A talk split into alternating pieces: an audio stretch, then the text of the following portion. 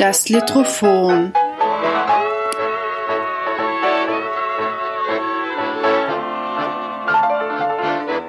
Der Mikropodcast über Literatur in und aus Österreich.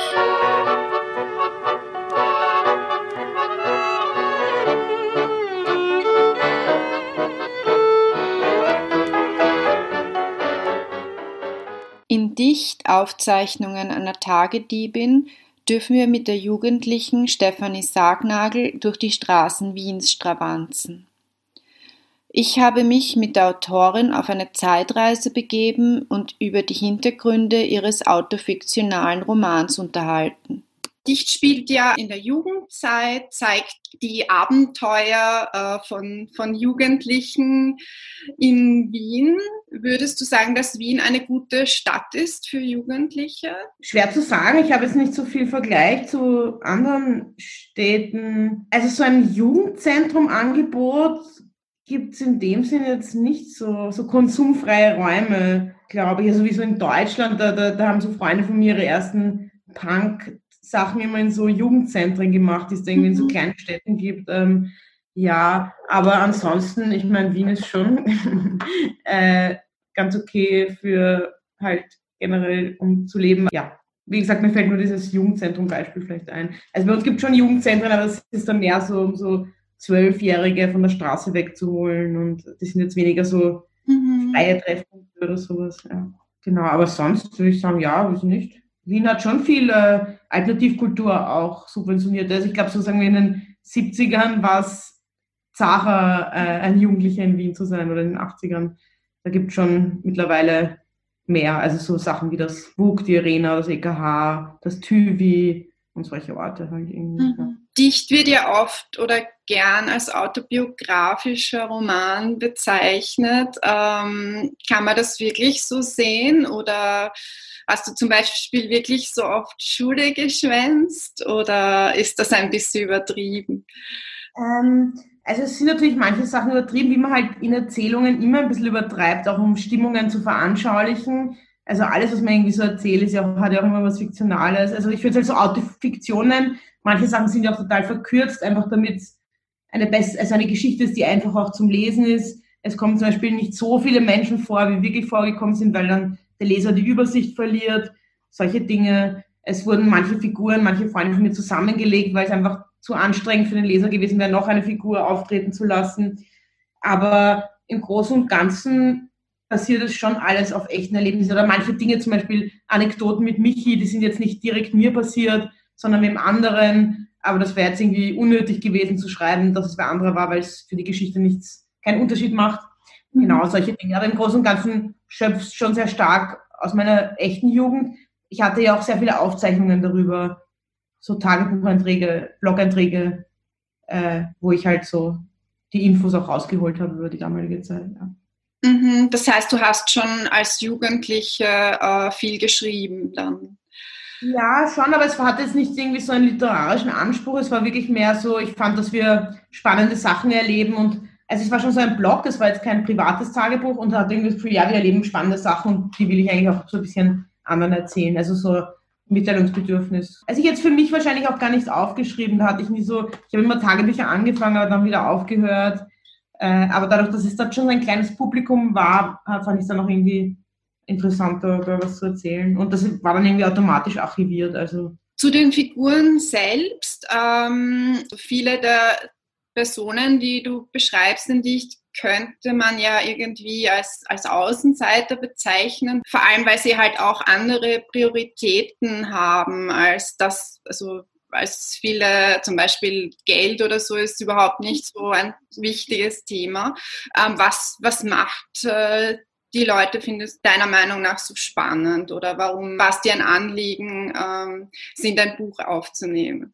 Naja, also ich, ich äh ich fand es halt auch lustig, also was ich halt lustig fand, warum ich es erzählen wollte, äh, war auch, weil das Milieu so ein bisschen durchmischt war, was halt in dem Alter viel mehr passiert als dann später irgendwie. Mhm. Also jetzt habe ich nicht mehr mit so vielen unterschiedlichen Leuten zu tun wie als Jugendliche. Man ist halt immer mehr in so einer Blase auch. Und, und da fand ich halt die Mischung so lustig, dass es einerseits schon alle Jugendliche waren, die, die schon ein stabiles Elternhaus hatten. Also wir waren jetzt nicht so total verloren, wir waren halt ein bisschen unkonventionell, aber nicht irgendwie richtige orge Problemfälle und halt gleichzeitig die Symbiose mit so vielen älteren Leuten, die eigentlich voll psychische Probleme hatten und wie gut man damit umgehen konnte eigentlich, also wie man da so reingewachsen ist und dass es halt gut funktioniert hat und wie tolerant man in der Zeit ist auch und so. Und auch, es geht auch um, darum, dass man eigentlich auch mehr Zeit hat. Ich meine, man hat ja auch zum Beispiel weniger Geduld vielleicht, wenn man älter ist für urschwierige Leute, weil man auch einfach nicht mehr die Zeit hat irgendwie. Genau, und ähm, das nicht mehr so erforschen kann und nicht mehr so viel stravanzen kann. Ja, ich weiß nicht, ob ich das so sagen kann, was ich finde Leute generell spannend und da fand ich eigentlich vor allem das Biotop spannend an wie sind die Leute miteinander umgegangen und, und was für Leute sind da miteinander abgehangen.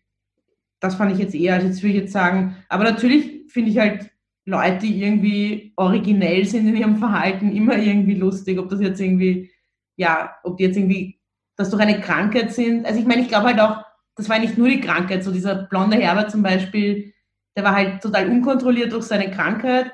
Aber seine Sätze waren halt schon irgendwie auch gut weil der war schon irgendwo halt wahrscheinlich auch als wie er gesund war, noch einen guten Humor hatte, nehme ich mal an. Also jetzt ist jeder, äh, ja, für mich dann so spannend, nur weil er verrückt ist oder so. Ähm, ja, eben, ich glaube, ich fand eher so eben den Umgang und, und, und das, äh, das Biotop, das war in, in Michis Wohnung da so entstanden ist, das fand ich halt das Spannende daran.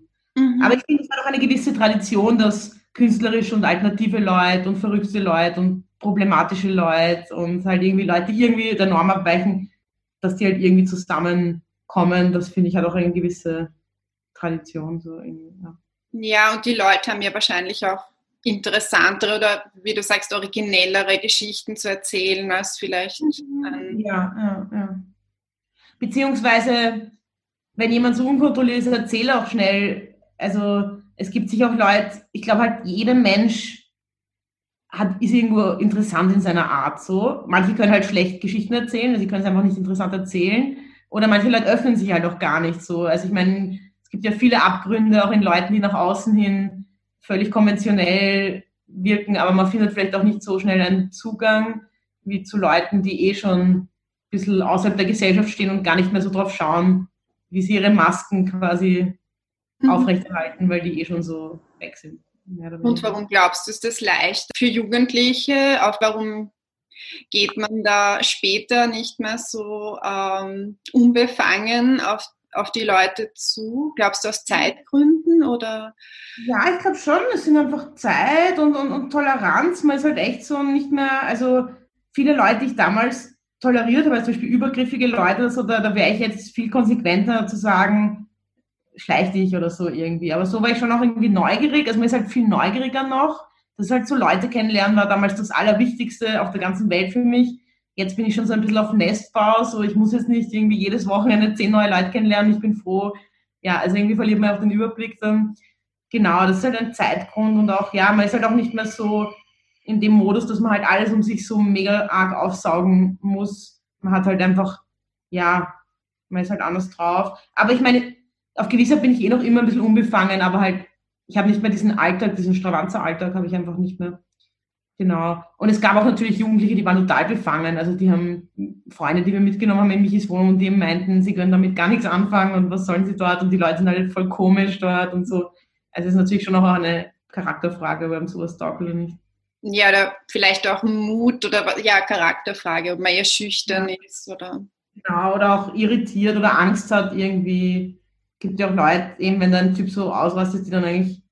Also ich finde, wir konnten auch ganz gut einschätzen, wir waren halt einfach nicht sehr ängstlich anderen Menschen gegenüber. Aber ich finde, wir konnten auch gut einschätzen, wann jemand wirklich gefährlich war und wann jemand nur so ein harmloser Irrer war, sozusagen. Ja, aber manche Leute haben ja schon mehr Angst vor Leuten, einfach vor unberechenbaren Leuten. So. Mhm. Da haben wir schon ein gewisses Urvertrauen, glaube ich, auch einfach. Ja. Mhm. Und ähm, es wird ja auch beschrieben, also die Figur der Steffi im Buch äh, wird ja auch als äh, passionierte Zeichnerin beschrieben. Also sie zeichnet ja äh, auch in der Schule sehr viel.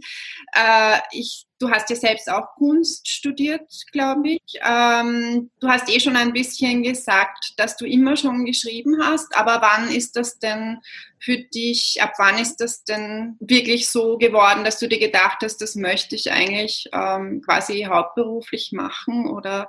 Ja, Mhm. Also das hat sich äh, mehr oder weniger ergeben. Also ich wusste halt schon, dass ich ganz gerne auch schreibe, aber es war jetzt nicht so, ich hatte nicht so die Ambition, Schriftstellerin zu werden und Journalistin war mir jetzt auch nicht so kreativ genug. Äh, und so dazwischen gibt es jetzt auch nicht so, wenn es vielleicht eine Werbetexter-Akademie gibt, irgendwie so ein normaler äh, Ausbildungsweg wäre, hätte mich das vielleicht auch interessiert, noch am ersten. Aber ich habe eh immer, also ich habe halt Zeichnungen online gestellt und Texte und durch den Michi auch ein bisschen, weil der so sprachverliebt war und die ganze Clique dort, habe ich dann auch immer originellere so Sprachblödsinn online gestellt. Meine Cartoons waren eigentlich fast immer mit Text. Also ich habe immer gern gezeichnet, aber auch was dazu geschrieben. Also da war auch immer Text dabei. Und es war dann einfach so das Interesse stärker, immer stärker meinen Texten da. Also die ersten An Anfragen, wo es hieß, magst du nicht mal das bei uns veröffentlichen oder wir würden dir Geld geben, magst du das nicht mal vorlesen, wir würden dir Geld geben. Das kam halt übers Schreiben und beim Zeichnen halt nicht. Beim Zeichnen habe ich es dann eigentlich eher so, dass Leute Texte von mir wollten und ich habe ihnen als Alternative, wie ich dann bekannt genug war, Zeichnungen angeboten. Davor hat sich eigentlich niemand dafür so interessiert. Das, wenn ich schreibe, ist es ja auch oft sehr bildhaft. Es geht um Pointen und um schräge Bilder und um, in meinen Zeichnungen geht es eigentlich auch immer um den Text. Also es ist irgendwie jetzt nicht so das gehört irgendwie zusammen auch. Und hast du da auch ähm, Vorbilder gehabt oder Leute, die dich inspiriert haben ein bisschen? Ja, also tatsächlich, also sind das eben oft Leute, die eben gar nicht, äh, also mir fallen immer so ein, wenn ich wirklich denke, wer mich geprägt hat, sind das eben so Leute wie Michi oder so, die mich dann so drauf gebracht haben, ah, man kann ja die ganze blöde Wortspiele machen oder ein anderer Freund, der mich eine Zeit begleitet hat, über den ich jetzt nicht geschrieben habe, der auch, der das, das, das Blogschreiben ernster genommen hat als ich und wo ich dann auch ein bisschen seine Perspektive bisschen übernommen hat, weil man klaut sich irgendwie alles so zusammen, was einem gefällt und daraus entsteht ja so der eigene Stil. Genau, und da gab es immer wieder so Figuren und dann halt sonst eher so die Humoristen, also eben so die, also ich sage immer so, die Kinderbuchliteratur damals von der Nörsling hat mich sicher irgendwie geprägt, weil das auch so ein recht unverblümter, unbeschönigender Humor war, mit dem man irgendwie so aufgewachsen ist in Wien, wenn man das viel gelesen hat, was sicher auch irgendwie prägend war.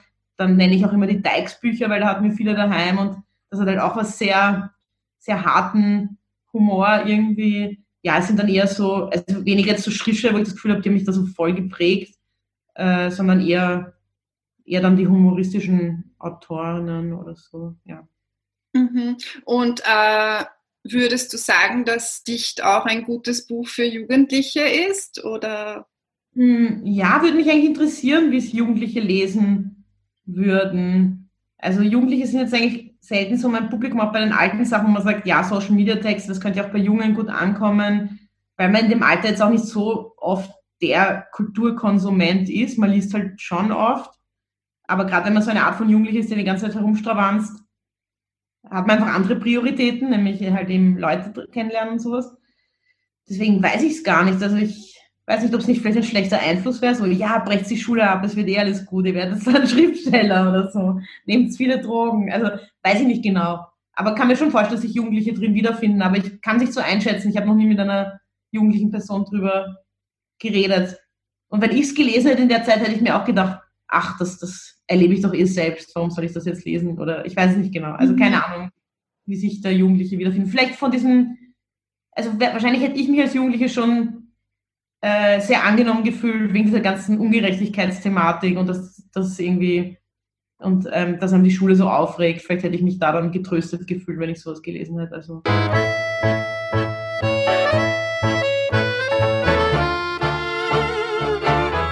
Das war das Litrophon.